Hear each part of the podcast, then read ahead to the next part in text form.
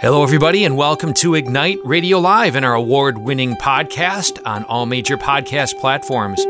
Over these weeks of Lent, we're doing something very special a weekly Power Hour series date night for Catholic couples featuring a new dynamic presenter every week, including ourselves, Greg and Stephanie Schlueter, Father Nathan Cromly, Greg and Julie Alexander, Peter and Deb Herbeck, Melody Lyons, Father Nick Rao, and a capstone episode by Dr. Bob Schuchts, which will happen during Holy Week. We're making available all episodes right now on demand for free at massimpact.us forward slash power hour.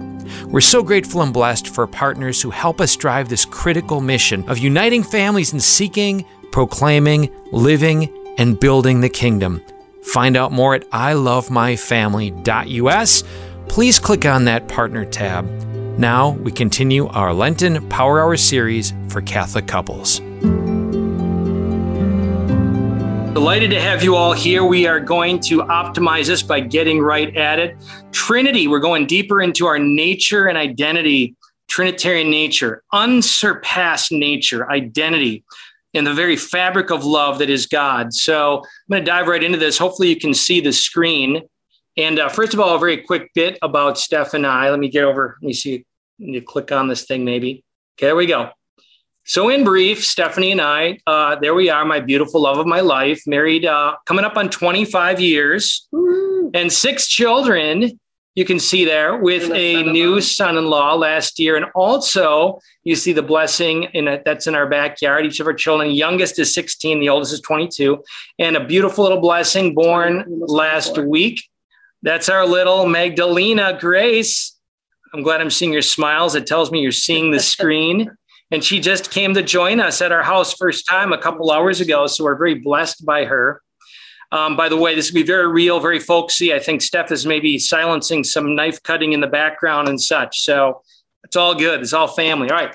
Um, so my background, basically, before and full time ministry was film marketing. Faith meets culture, film marketing. So these are just a few of the projects I was blessed to work on: Narnia, Superman Returns, um, God of the Girl. Some of you may know Damascus, an awesome Catholic campus in the center of Ohio, reaching thousands throughout the world. Make that note, CYSC. So Dan DeMatte on the far left there, he was in this A&E film. One day we'll have to see it. All right. Uh, Champions of Faith, great series, kind of Rocky Balboa meets um, Catholic superstar Major League Baseball players.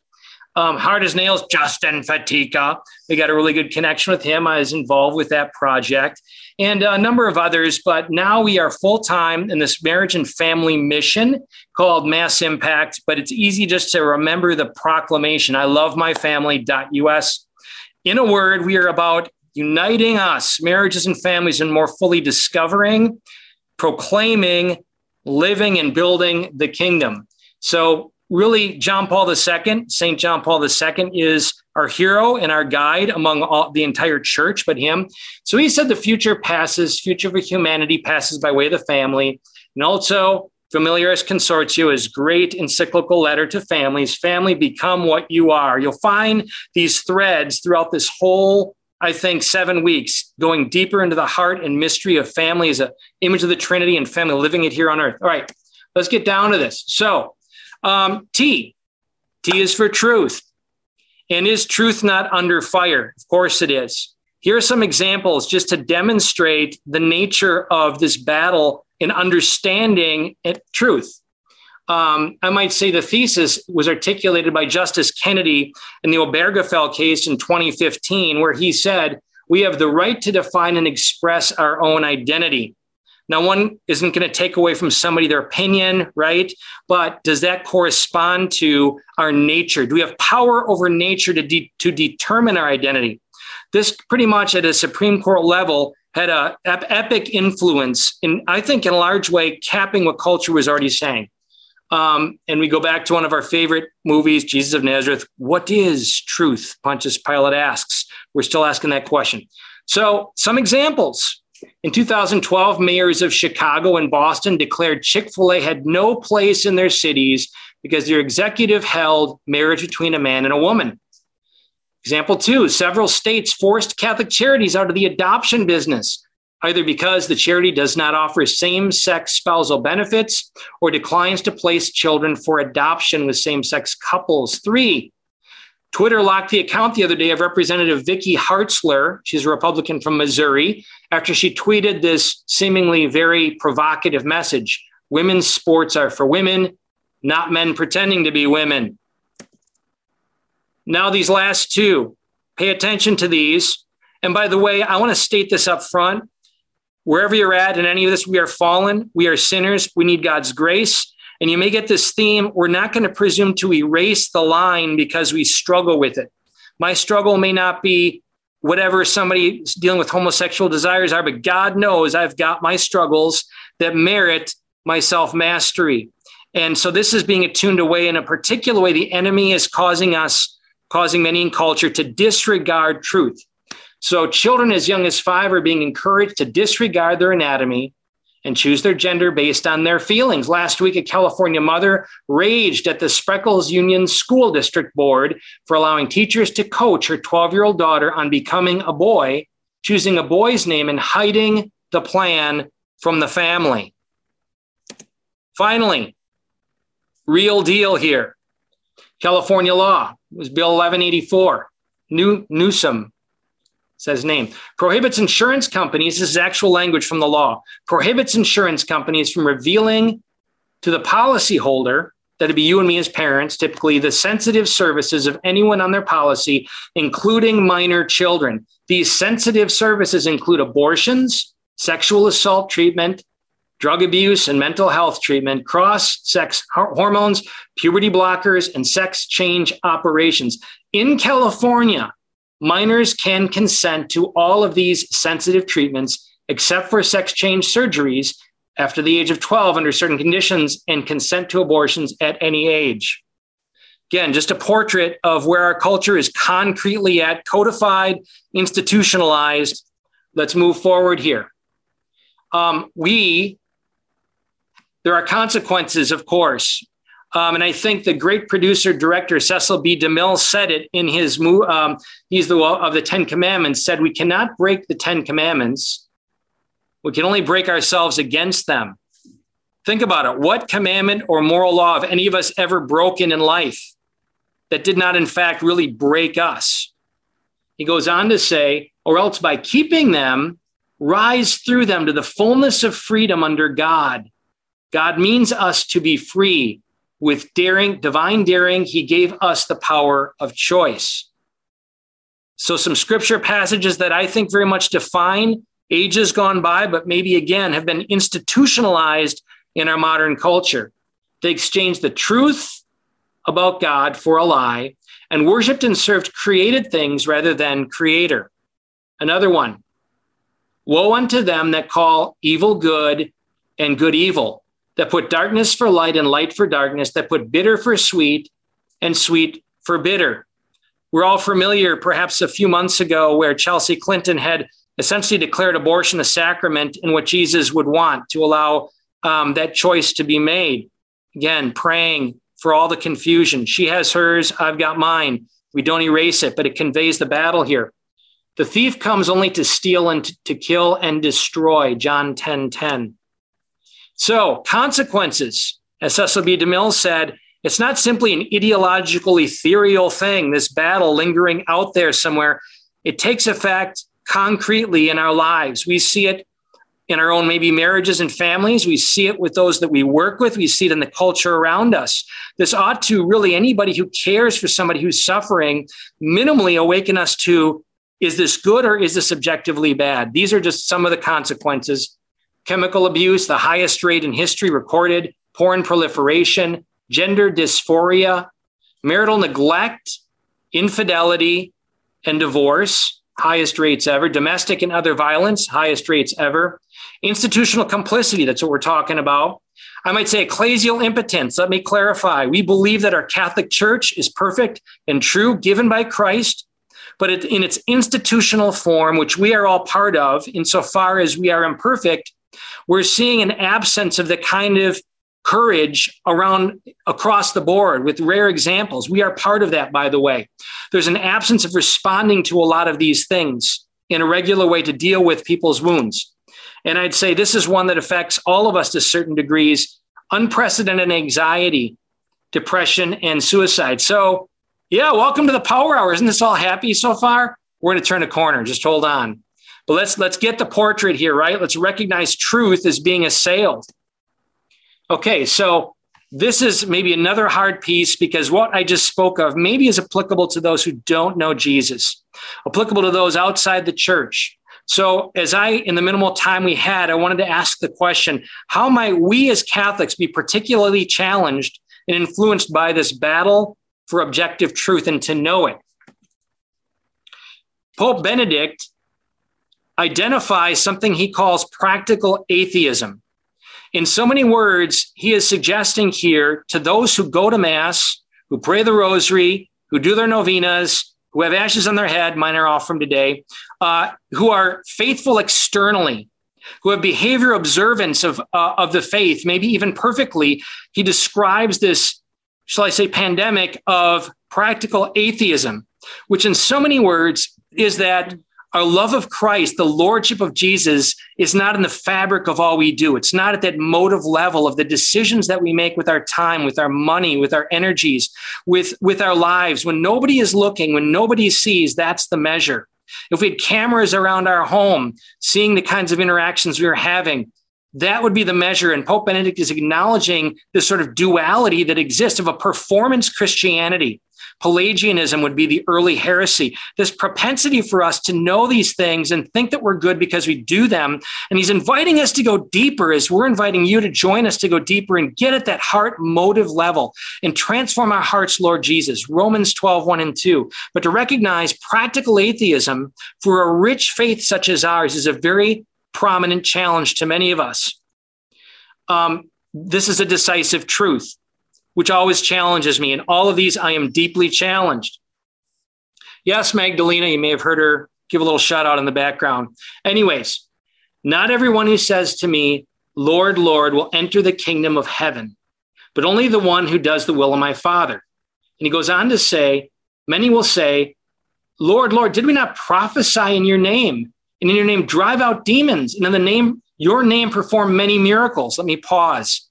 If you knew family members or friends right now who were prophesying, like could read souls, speak into them, if they were healing people, even raising them from the dead, would we not say and agree, man, that person is very holy? Like, wh- how indicative of a godliness?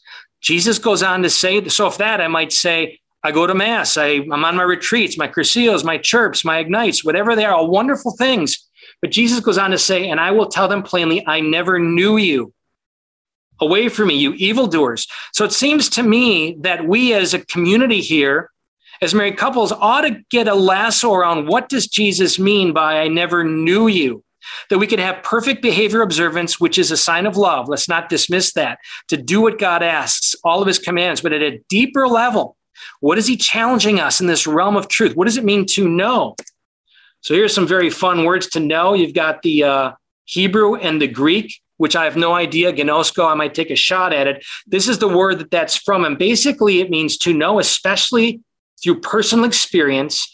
And as the same verb is in Luke 134, where Mary says, I do not know man, it has sexual conjugal intimacy connotations.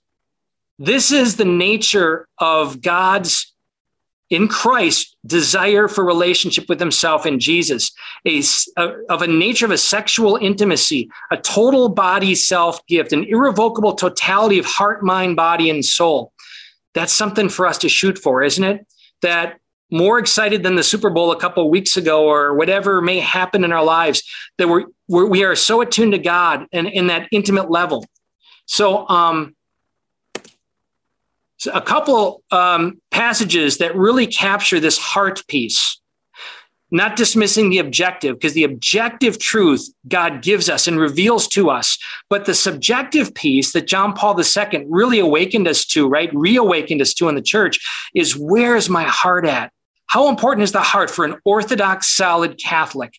And um, a couple verses here. So, foretelling in the Old Testament, where we saw the battle of them following God's will, right, and doing well and being blessed. And then they would get cocky, they get arrogant, right, and they would they would uh, lose their eyes, turn their eyes from God as soon as they came out of the desert.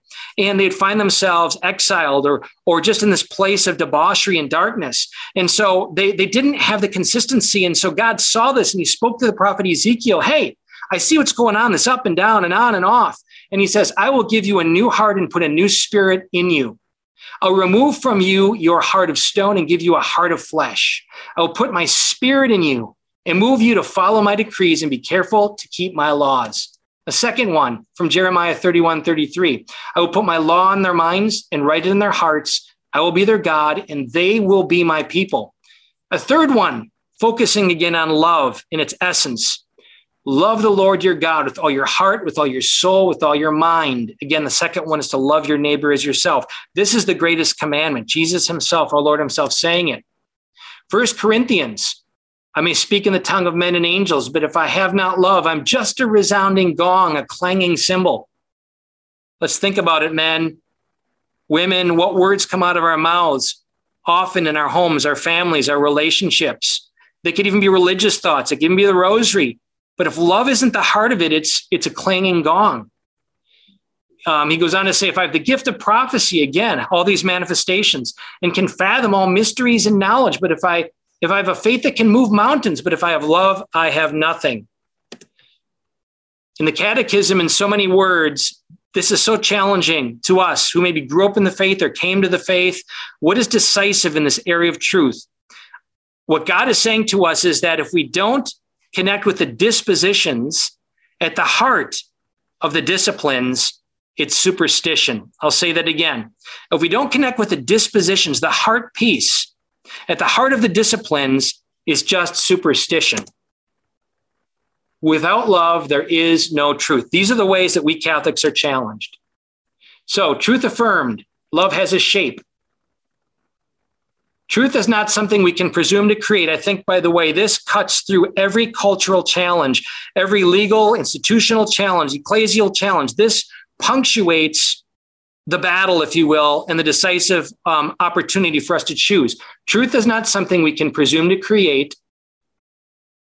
I can't create my gender. I can't say that abortion is good. I can't determine um, so many things about the world. Truth is not something we can create. Truth is someone in whom we are created. Jesus says, I am the way, the truth, and the life. Truth is a person. So from our identity flows our mission, right? If we connect with this heart piece in Christ, our nature, the fabric of God who is love, who created us, given God's revelation, we are eternally defined by our response of either reception or rejection. It's worthy to think about that in the particulars. How does God reveal his desire for us as men or women in our marriage? He reveals it as an occasion for us to either receive it in our hearts or reject it. So we do um, something called Mission One Marriage Retreats. They're three day retreats, and they're awesome. We go through Kingdom of God alive personally, marriage, family, and world. And this is just a, a, sheet that where the rubber hits the road, right? Because we could sit and hear a great talk from Father Riccardo or Bob Schuchts or some of our great speakers we're going to hear over the next seven weeks. And we could maybe just feel good about, yeah, I connect with this love thing, God. I connect with the desire to love, and I'm going to love my wife more. But here's where the rubber hits the road. I just took six questions from the evaluation that helps us evaluate this. So I'm going to take you literally just think about this with our time running short. If you were to rate each of these below, yourself the degree to which you are a zero or a 10. Now, by the way, 10 is perfect sainthood in each of these areas.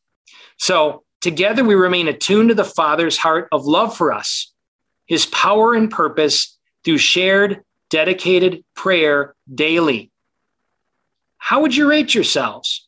Today, we remain attuned to the Father's heart of love for us, his power and purpose through shared, dedicated prayer daily. Secondly, Together, we name and renounce any emotional and spiritual attacks on our relationship. What does that mean, men? That means if your wife is struggling with something emotionally conflicted, work, home, school, we have the Father's heart for her. And privately, we're praying for grace. We're praying for her to know her value, how beautiful she is. We go deeper than whatever that surface issue is. Your Issue is, and we speak to whatever those whispers and lies are. And in the name of Jesus, I renounce those lies.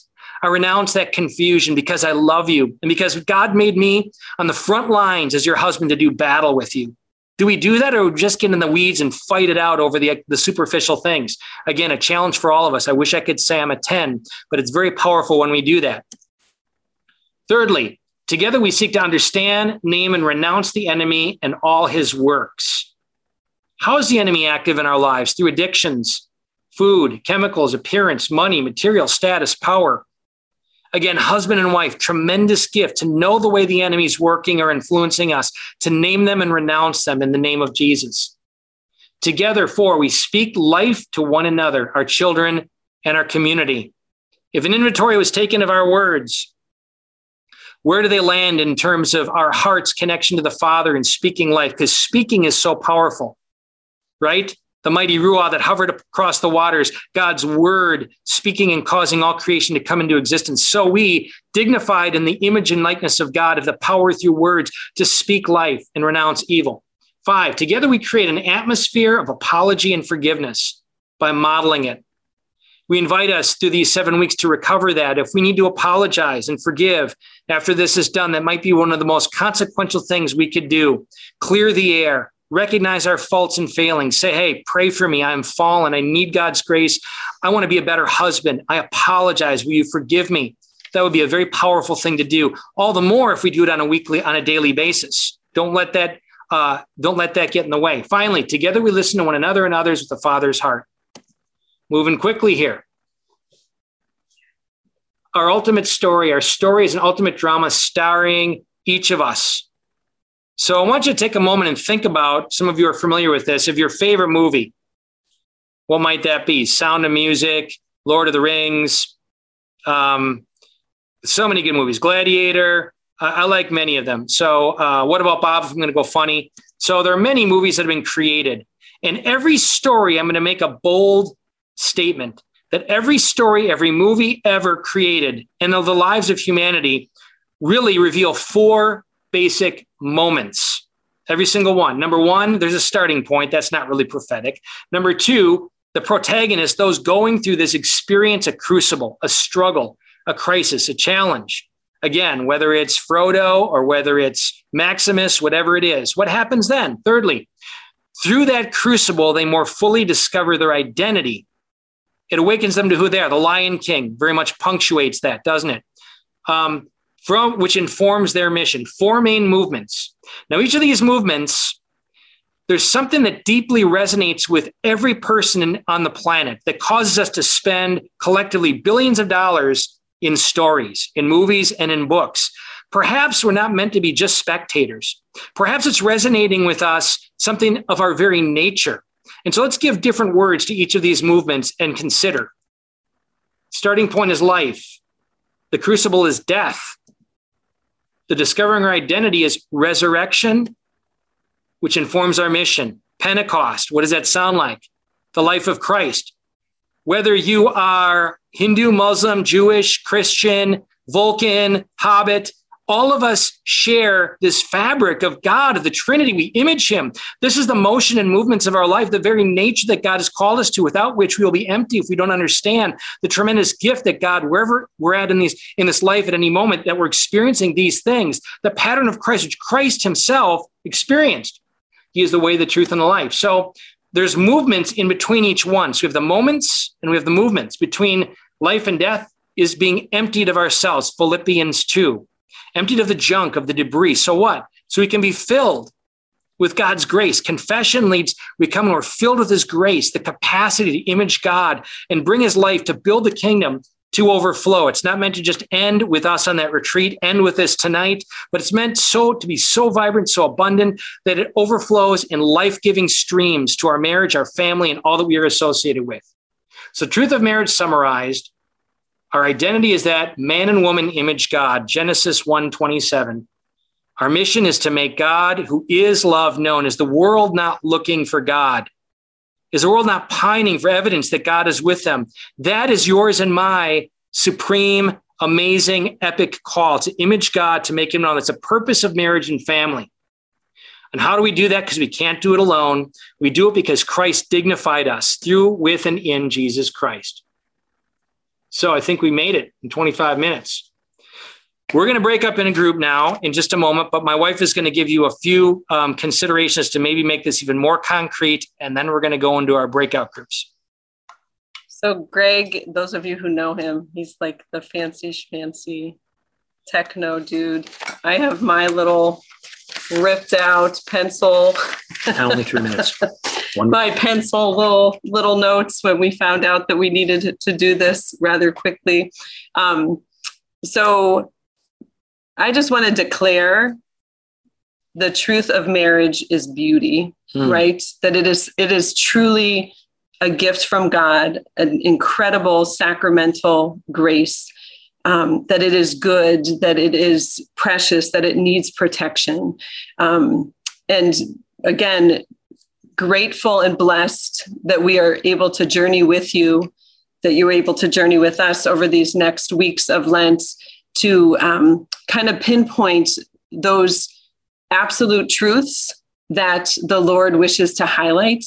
And when we were kind of talking about this for tonight, something that came to mind for me was um, a, a, we interviewed Father John Riccardo recently, and he gave some advice to families, to couples for this Lent. And so I'm just going to reiterate them because they were so um, on point. And the word truth comes, right? When do we really, really want to hear the truth the most? When we're at a doctor's office, right? We want to just hear straight up what's going on.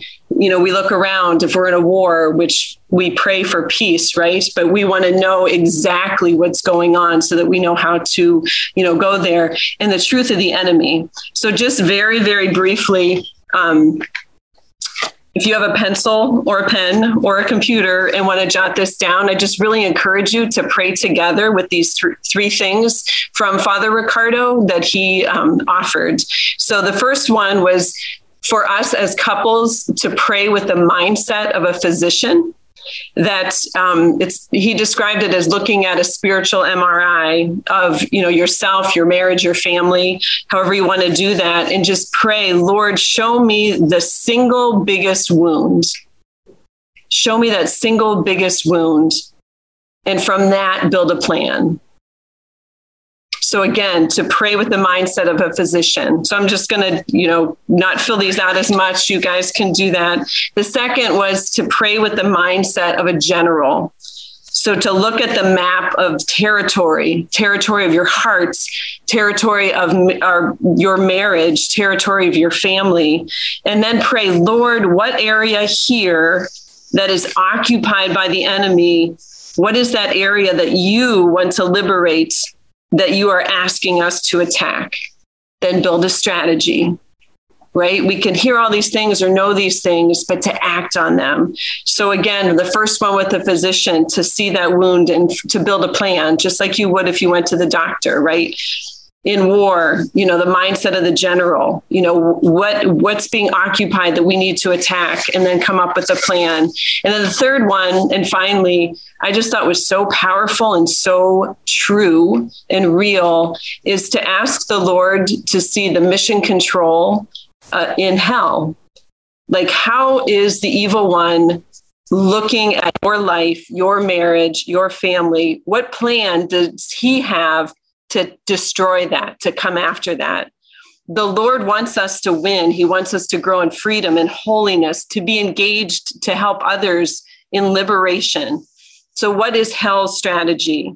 If you were the enemy, what would you do to render ineffective the plan? And I think if we had time, and if you want to talk about this later as a couple, they would come to mind really quickly in marriage, right? You know, unkind words, fears, suspicion, jealousy, um, resentment, unforgiveness.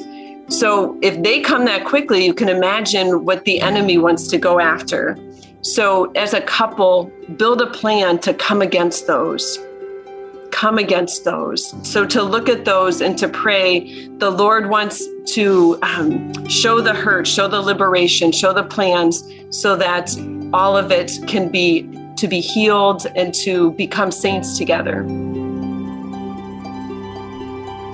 You've been listening to our very special Power Hour series for Catholic couples featuring a dynamic new presenter every week. We're making available all episodes right now on demand for free at massimpact.us forward slash power hour. We're so grateful and blessed for partners who help us drive this critical mission of uniting families in seeking, proclaiming, living, and building the kingdom. Find out more at ilovemyfamily.us. Please click on that partner tab. Now we continue our Lenten Power Hour series for Catholic couples. Dear Lord Jesus, this coming Sunday, in the midst of great struggle and turmoil and clouds and confusion, you lead three of your beloved disciples up the mountain. And you make yourself manifest, Lord God. We do choose you again, Lord God, in this moment, that this is the place you want us to be. This is at the burning bush. This is at the I am moment where your light is manifest to us. We open our hearts and minds to be attuned to you, chisel in us the character, discipleship character to live according to our identity as an image of you, that we'd image you, Lord God, to the world. We ask this in the name of Jesus Christ, our Lord. Amen. In the name of the Father, Son, and the Holy Spirit. Amen. Amen. So blessed to see that Welcome. our speaker is here. Father, we showed your amazing video, and we're going to cue you in just a moment, but so delighted to have you. Um, so, folks, we are entering more deeply into the Trinity. Genesis 1:27, the world is pining to see God. And in his image, he made us male and female. Our primary identity from which flows our mission is to make God who is love known. So the T last week from the pinch hitter was to recognize that truth is the fabric of it all, to know the truth. And in this culture, we see truth under attack. Not going to repeat everything we had last week. We do have that program. For those of you who are new, we welcome you and mm-hmm. see our good friends here. But the idea that truth is not some something we can create, but someone in whom we are created. Truth is not something that we can create, but someone in whom we are created, and that is Jesus. And from that truth, which is the path paving eternal life, we have the occasion to live in the abundant life, not without suffering or struggle or difficulty, but Christ alive in us if we follow the path he's given us, particularly the gift as Catholics. So the R, once we know the truth, is to respond, is to respond, to pray for the grace, the sacramental grace, to respond to what God reveals to us. So with no further ado, um, we're going to, as as with last week, the same format, 20 to 25 minutes. And then we'll break up into small groups and I'll guide you along the way. But uh, we are very, very blessed to have our beloved friend, a native of this area, Father Nathan Cromly. So Woo-hoo. you could clap if you want, but won't you warmly welcome Father Nathan Cromly? Listen, we we are here at the beginning of this Lent and fired up as we go into the Trinity here. This and I love the the idea that I get to talk about response because that's what I do. That's what my ministry is all about. It's about the response that we make. Uh, be, and, and let me just be honest. I think that a lot of our Catholic world is missing the boat. I get to travel around the country in my my ministry, um, and as I go, I'm amazed at how many dejected, anxious, frightful, fearful, sad Catholics I run into uh, Christians, you know, if there's any non-Catholics here, you know, you're welcome. Glad that you're here. You know, I use the word Catholic because I'm kind of on the team, you know, so you know, I represent my brand. But you know, you can apply this to any denomination that you want to. But the the fact is, I'm amazed that we seem to think that we've been defeated, and it's because someone's got it into our head to say that we're defeated. And the easiest way to become defeated is to believe that you already are. Uh, defeat is a mental game. It's not. I mean, you have you have so many things going against us. The rise, the metaverse, which is it's just going to arrive. If you don't know what it is, you need to look it up on YouTube because it's coming your way. Uh, Facebook just pledged 180 billion dollars, 180 billion dollars to have this thing built in the next 10 years. Uh, we Microsoft just built bought Fortnite for 68 billion dollars. Uh, so that it could have all the technology necessary. When you got that kind of numbers being thrown around, you realize, oh my goodness, we don't have any control over our lives, right? You don't have any control over World War III starting and having to hear about it in every single story that you have. You don't have any control over whether you want to wear a mask or not, whether you want to be vaccinated or not. Control is just something people don't have. And that makes you feel like you are spinning out of it. And when we think that we could have a, Super Bowl halftime show that features two of the most prominent anti-women people we've our cultures ever, you know, spawned as the, the the entertainment at the halftime. I mean, like, am I the only one outraged by this? I feel like I am. Uh, I, but like, I, why is that the case that I'm the only one outraged by this? I'll tell you what, every halftime show from here on in, I'm doing my own and I'm going to start to advertise it. I want to get 100,000 people watching my halftime show because I'm ticked off about this. If you had Pope Francis get up there to speak at the halftime show of the Super Bowl, people would be protesting that he's anti woman. But when Eminem and Snoop Dogg don't even read their lyrics. They're the most horrific things you could find. Choose to grace our stage. It's not even a grace. They disgrace our stage. We all sit there and say, oh, well, pass the Fritos. I guess it's time to be entertained by Snoop Dogg. You know, I'm not going to be entertained by Snoop Dogg because I'm responding, you see. The whole thing is, what's your response going to be? And of course, you have three different kinds of responses. You have, I can respond to to truth by implementing it and building, which is, of course, the right response. I can respond to truth by staying in the status quo and just saying I'm a nice person and not doing anything. Which is actually to therefore not respond, but and then, or I could actually fight against the truth. And today you've got the three choices. Choice A is the only one that's authentically Catholic. Because in choice A, where I build with it, I end up meeting the power of Jesus Christ and I find the, the, pathways of the resurrection in my world. I mean, and my friends, to, to, to build with as a response to the truth is what faith in the resurrection means. And so when I say build, I mean really building. The number one spot where I build is I accept in my heart of hearts that I'm going to be alone. And this is, I think, as I look at the spiritual landscape of what's happening in the country, this is the, the, the, the, the spot. There was a time where we could live in a kind of Catholic womb. That's what I like to think of it as. It was warm, it was life giving, it was soft and gentle. Our Holy Father is absolutely amazing and and and and he's showing us how to be be not afraid. And we're there in 26 years of this wonderful womb of a saint. And look at him now just one victory after the next. And veritatis splendor comes out and he cracks the whip on women's ordination. And he says no the discussion is closed. And you're just like this guy is absolutely amazing. And yet he's open to world youth day and you've got millions. The largest gathering in human history is under his pontificate. And and we're just like rooting away. Then comes Pope Benedict, the, uh, the elegant statesman, the diplomat, and we're staying in the room. And he starts doing the Latin mass and getting Latin going again. And all of us are just feeling like we understand what it means to be Catholic. All right. Well, you know, times have changed a little bit. And I used examples of the Pope, not just to speak about, you know, what some people are struggling with sometimes in their faith life with respect to church leadership, uh, because it's not just you know in the presence of the Holy Father, with some people can have troubles with, but then some people can have troubles with the bishop, and the bishop was this or the bishop is that, or our priest or this or priest or that. We've gone through scandal after scandal after scandal. 2002. Try being a priest if you think you got it tough. Just try being one of us. Walk around every time we turn around, we're getting told that another one of us did something terrible. A friend that you knew, actually, you didn't know, you know, and it's just like, and you look around for what's normal. What's normal?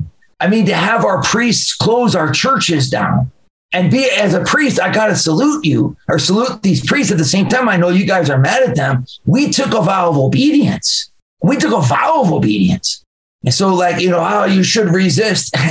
okay, okay, you know, you, you know, it's fine. But then again, like when you made a vow of obedience and you get a clear order from the person you made a vow of obedience to, it's also can come from a good heart that they close the churches. We can get mad about it if you want. I just want to also defend them a little bit because not all of them were happy with it.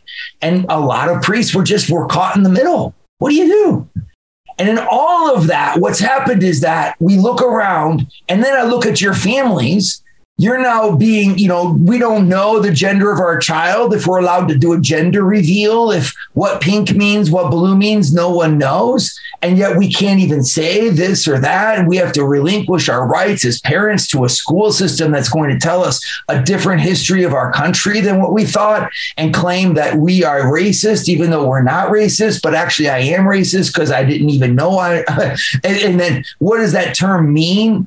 And you're just spinning your heads and you're like we thought the world was stable and that right meant right and wrong meant wrong but we don't even know. And in all of that you know situation the temptation for you guys is going to be to despair to be stunned to turn around and say, "There's nothing I can do. There's nothing I can do, honey." What? And so we just going to go along with it. I mean, we don't want to be mean. We, you know, we want to be nice. We want to, you know, or, or you know, maybe the whole church thing is wrong anyway. You know, this Bible kind of thing.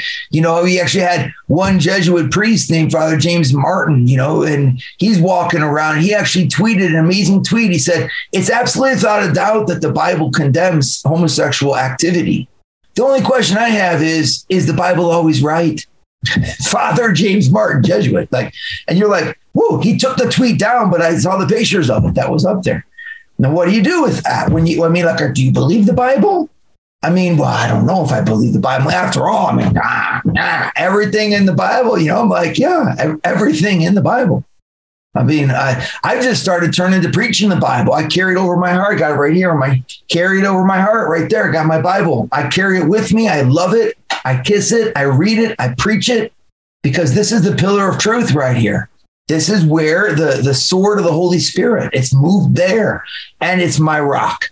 And I tell you what, if we lose that rock of truth as the Bible, what do we have that's left?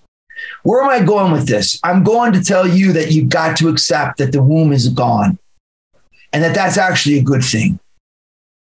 When Moses takes the Israelites into the desert, they got nothing except dependency on God. They have no houses to protect them. They have no jobs to protect them. They don't have any relationships to protect them. They don't have their relationship with the local grocer to protect them. They got nothing. They're out exposed. And God does this on purpose. And He takes our Lord and the Spirit drives Him into the desert. I've been to that desert where our Lord was. It's the worst place I've ever been on earth. I've been to a lot of places. Okay. I've been 29 countries. And that desert, I mean, I'm a backpacker. I go to the desert. The American Southwest is the Hotel Hilton compared to that place. There is nothing. I don't even, I was looking, going, where, where would he have stayed? And I was, I was looking, I was thinking, how would you, where would you stay? I have no idea where he stayed. The only type of relief in the landscape is the ditch where the flood water would go through the wadis. So he would have like, I don't know, dug a hole in the side of a wadi that I don't even know. There's like, there's nothing. There's not even a rock to hide behind. It's horrible. And that's where our Lord was alone. Alone. What do you do when your priest lets you down? What do you do when your world lets you down? What do you do when the president lets you down? What do you do? You know, most people that I'm finding today sit and complain about it. I'm telling you, I don't have time for it anymore. And you shouldn't have time for it anymore either, because it's a waste of time. And if you're really that scared and you're really that fired up about what's going on, you don't have time to waste. it's really kind of a simple option here, guys. I just was on US 24 going from Defiance into Toledo yesterday, and there's a big billboard that said, Keep America Great, Trump 2020 a billboard instead the road. I'm like, it's 2022, bro. You know, like I get it. You know, you love the guy, but like, seriously? I'm like, how long are you gonna are you gonna keep complaining? You know? And it's like, me, you know, again, like due respect to everybody. I'm just saying it's a symptom. I keep seeing people thinking that if we were in 1952, we'd be fine.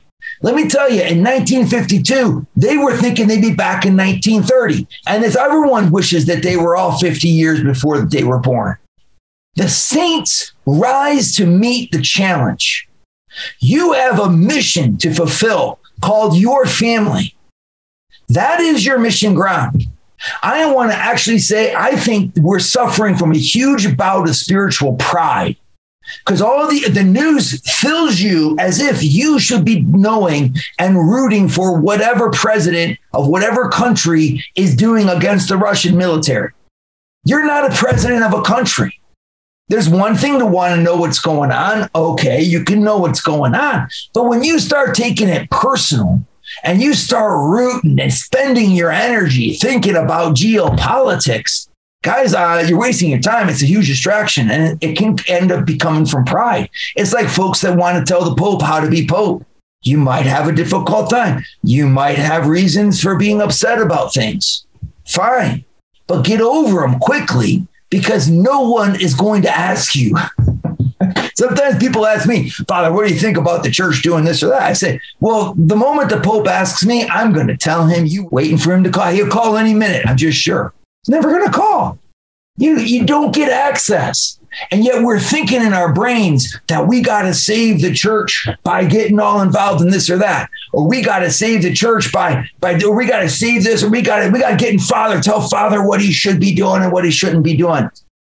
To a degree, yeah, fine, you know, but to a degree, I tell you what God's expecting of you. He wants your spouse in heaven, and He wants your kids to be strong in hope are you giving hope to your kids?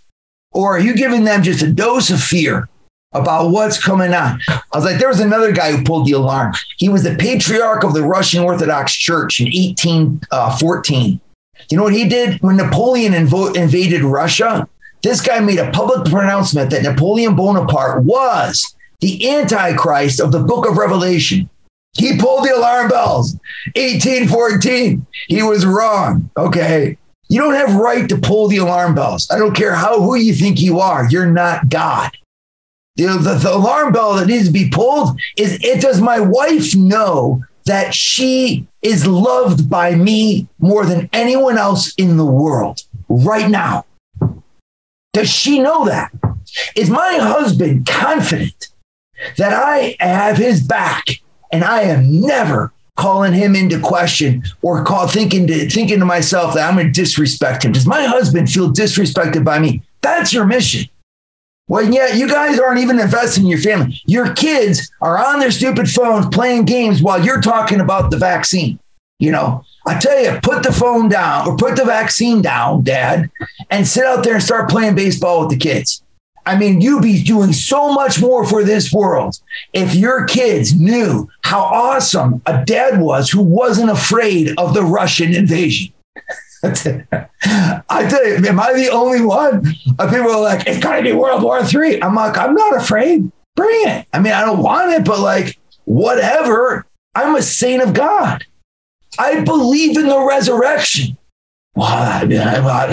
What does that mean? That means, yeah, bad times are going to come. Bad times will come, bad times will go. I was given this time to give to God. My response to truth is to build with it. And so, how do we do that? Number one, in my heart, I accept I'm going to be alone. I just accept to stop waiting for a hero to replace you. Okay. And we did that. We're like, oh, Father Nathan, he'll replace me. He'll, what is he saying these days? You know, you just heard me. I said, just like stop watching me and start talking to your kids. Okay. That's what the deal is. Oh, no, Father Corapi, he'll replace us. No, no, no. Where's Mother Teresa? Oh, Mother Teresa. You know, after Mother Teresa died, you had people criticizing Mother Teresa because for this reason or that reason. Pope Benedict, the man is a saint. I mean, like, if Pope Benedict's not a saint, like, we're all in trouble. Let me just say that. I mean, the guy's like walking around the Blessed Mother praying his rosary, you know? And yet we're going to be like, no, that man is just worthy and be despicable. And I'm like, who the heck are you, pal? What have you done for God? I tell you what that guy's done for God. I couldn't even begin. You know how many books he's written for God, how many hours he sat there studying for God. He didn't go to the amusement park. He didn't go to the baseball game. He sat at his desk and learned Latin and Greek and Hebrew to read the Bible. So, did he make mistakes? Maybe. Do you know who else makes mistakes? Everyone. A saint isn't someone who didn't make mistakes. A saint is someone who stands alone in front of God and, and gives his love back to him. And so, like, I think, in other words, we got to first of all just accept it. Heroes, the, the epic of heroes is over, unless it's Eminem. Then you can give all the adulation, I guess you feel like you want. Like, give me a break. So, Age of Heroes is over. What, what, what do we replace it with, right? What do we do next? I'm the hero.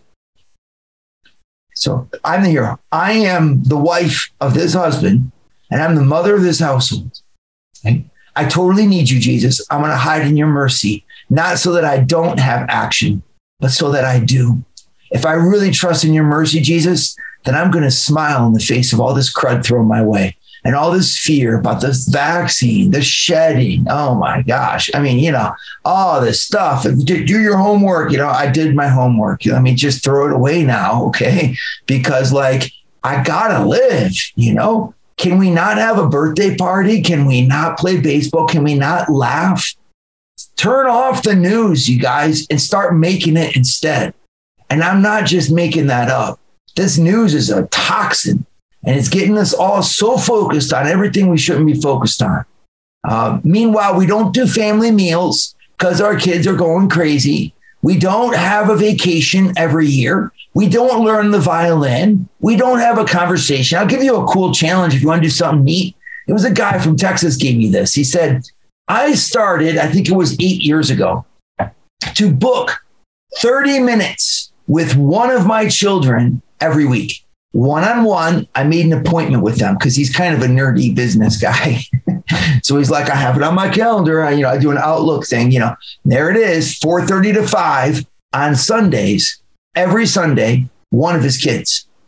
And he sat there and started to tear up because his eldest daughter was going to college. And he said, Father, do you have any idea that I've spent, and I forget the number, 72 hours in one on one conversation with her. She knows me. I know her. We're friends. Uh, you want a challenge? I want you to do that.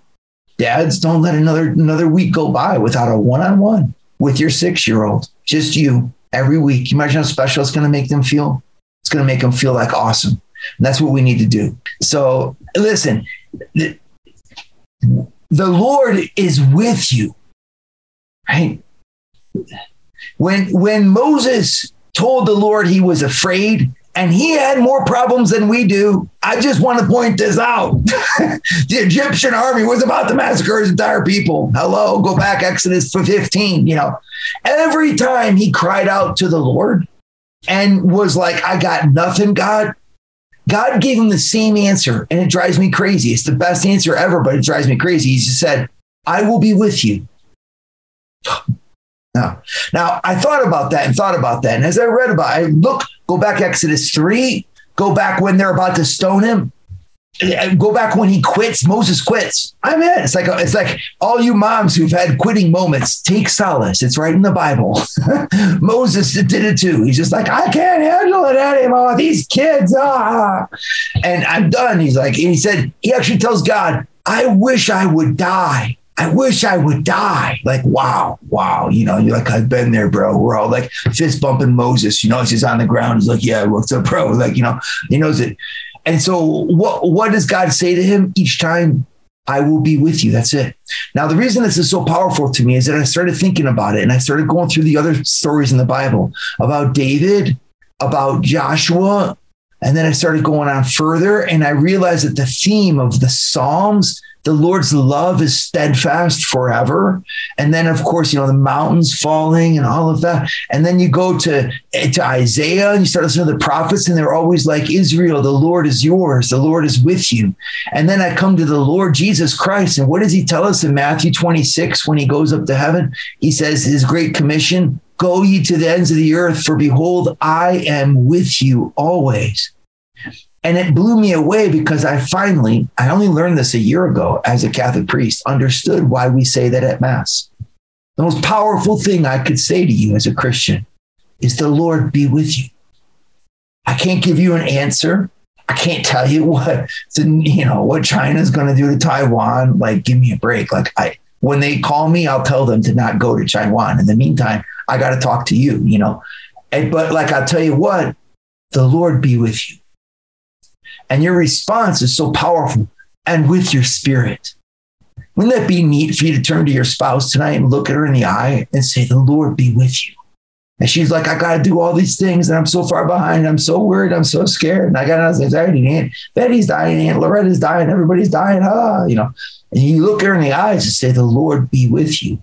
And if she were to look at you and say, and with your spirit, I mean, like, just the power of that phrase is so powerful. I want to finish with wishing you all that because as we go forward, option three and option two are not an option. I'm not denying the truth, and I'm certainly not going to sit there afraid. I tell you what I'm going to do instead. I'm going to respond. I'm going to respond with the Lord because He's with me. Father Nathan, standing ovation, very deeply blessed, mm-hmm. Very, very deeply blessed by you and your words, and uh, that we receive it. In the name of the Father, Son, and Holy Spirit. Amen. Amen. Lord Jesus Christ, together we proclaim that you are love itself. We acknowledge that your love holds us in existence. We proclaim that our marital relationship is the very fabric of your love. Today, again, we receive the powerful grace flowing from our sacramental marriage, flowing from your very heart while you were dying on the cross. Lord Jesus Christ, together with confidence, we bring to you every struggle, difficulty, and challenge. We recognize in these your hand molding us for sainthood, the opportunities to sacrificially pour ourselves out for the good of one another, always, without counting the cost, without reservation, that we might become like you. Lord Jesus Christ, together we recognize that our marriage and family is the primary target of Satan, adversary. In your name, we renounce all his lies and whispers that in any way has held or holds us captive, that in any way has influence. Right now, in your holy name, the name of Jesus, through the powerful intercession of our Blessed Mother Mary, who crushes his head, we break his chains definitively, completely. Lord Jesus Christ, together in this very moment, we humbly avail our souls anew to you. In this very moment, we pray that you flood us with an abundance of your holy presence, that the authenticity of our faith will constantly shine through ready forgiveness, apology, and pursuit of your magna- magnum, magnanimous love. Lord Jesus Christ, together we thank you for the amazing gift you give us in one another, in every way the opportunity to attain holiness, to become what we are in you, to become saints. Today again, we reclaim and declare our marital identity and mission to make you who are loved known. Amen. In the name of the Father, Son, Holy Spirit. Holy Spirit, amen. You have been listening to our very special Power Hour series for Catholic couples featuring a dynamic new presenter every week. We're making available all episodes right now on demand for free at massimpact.us forward slash power hour. We're so grateful and blessed for partners who help us drive this critical mission of uniting families and seeking, proclaiming, living, and building the kingdom. Find out more at ilovemyfamily.us. Please click on that partner tab.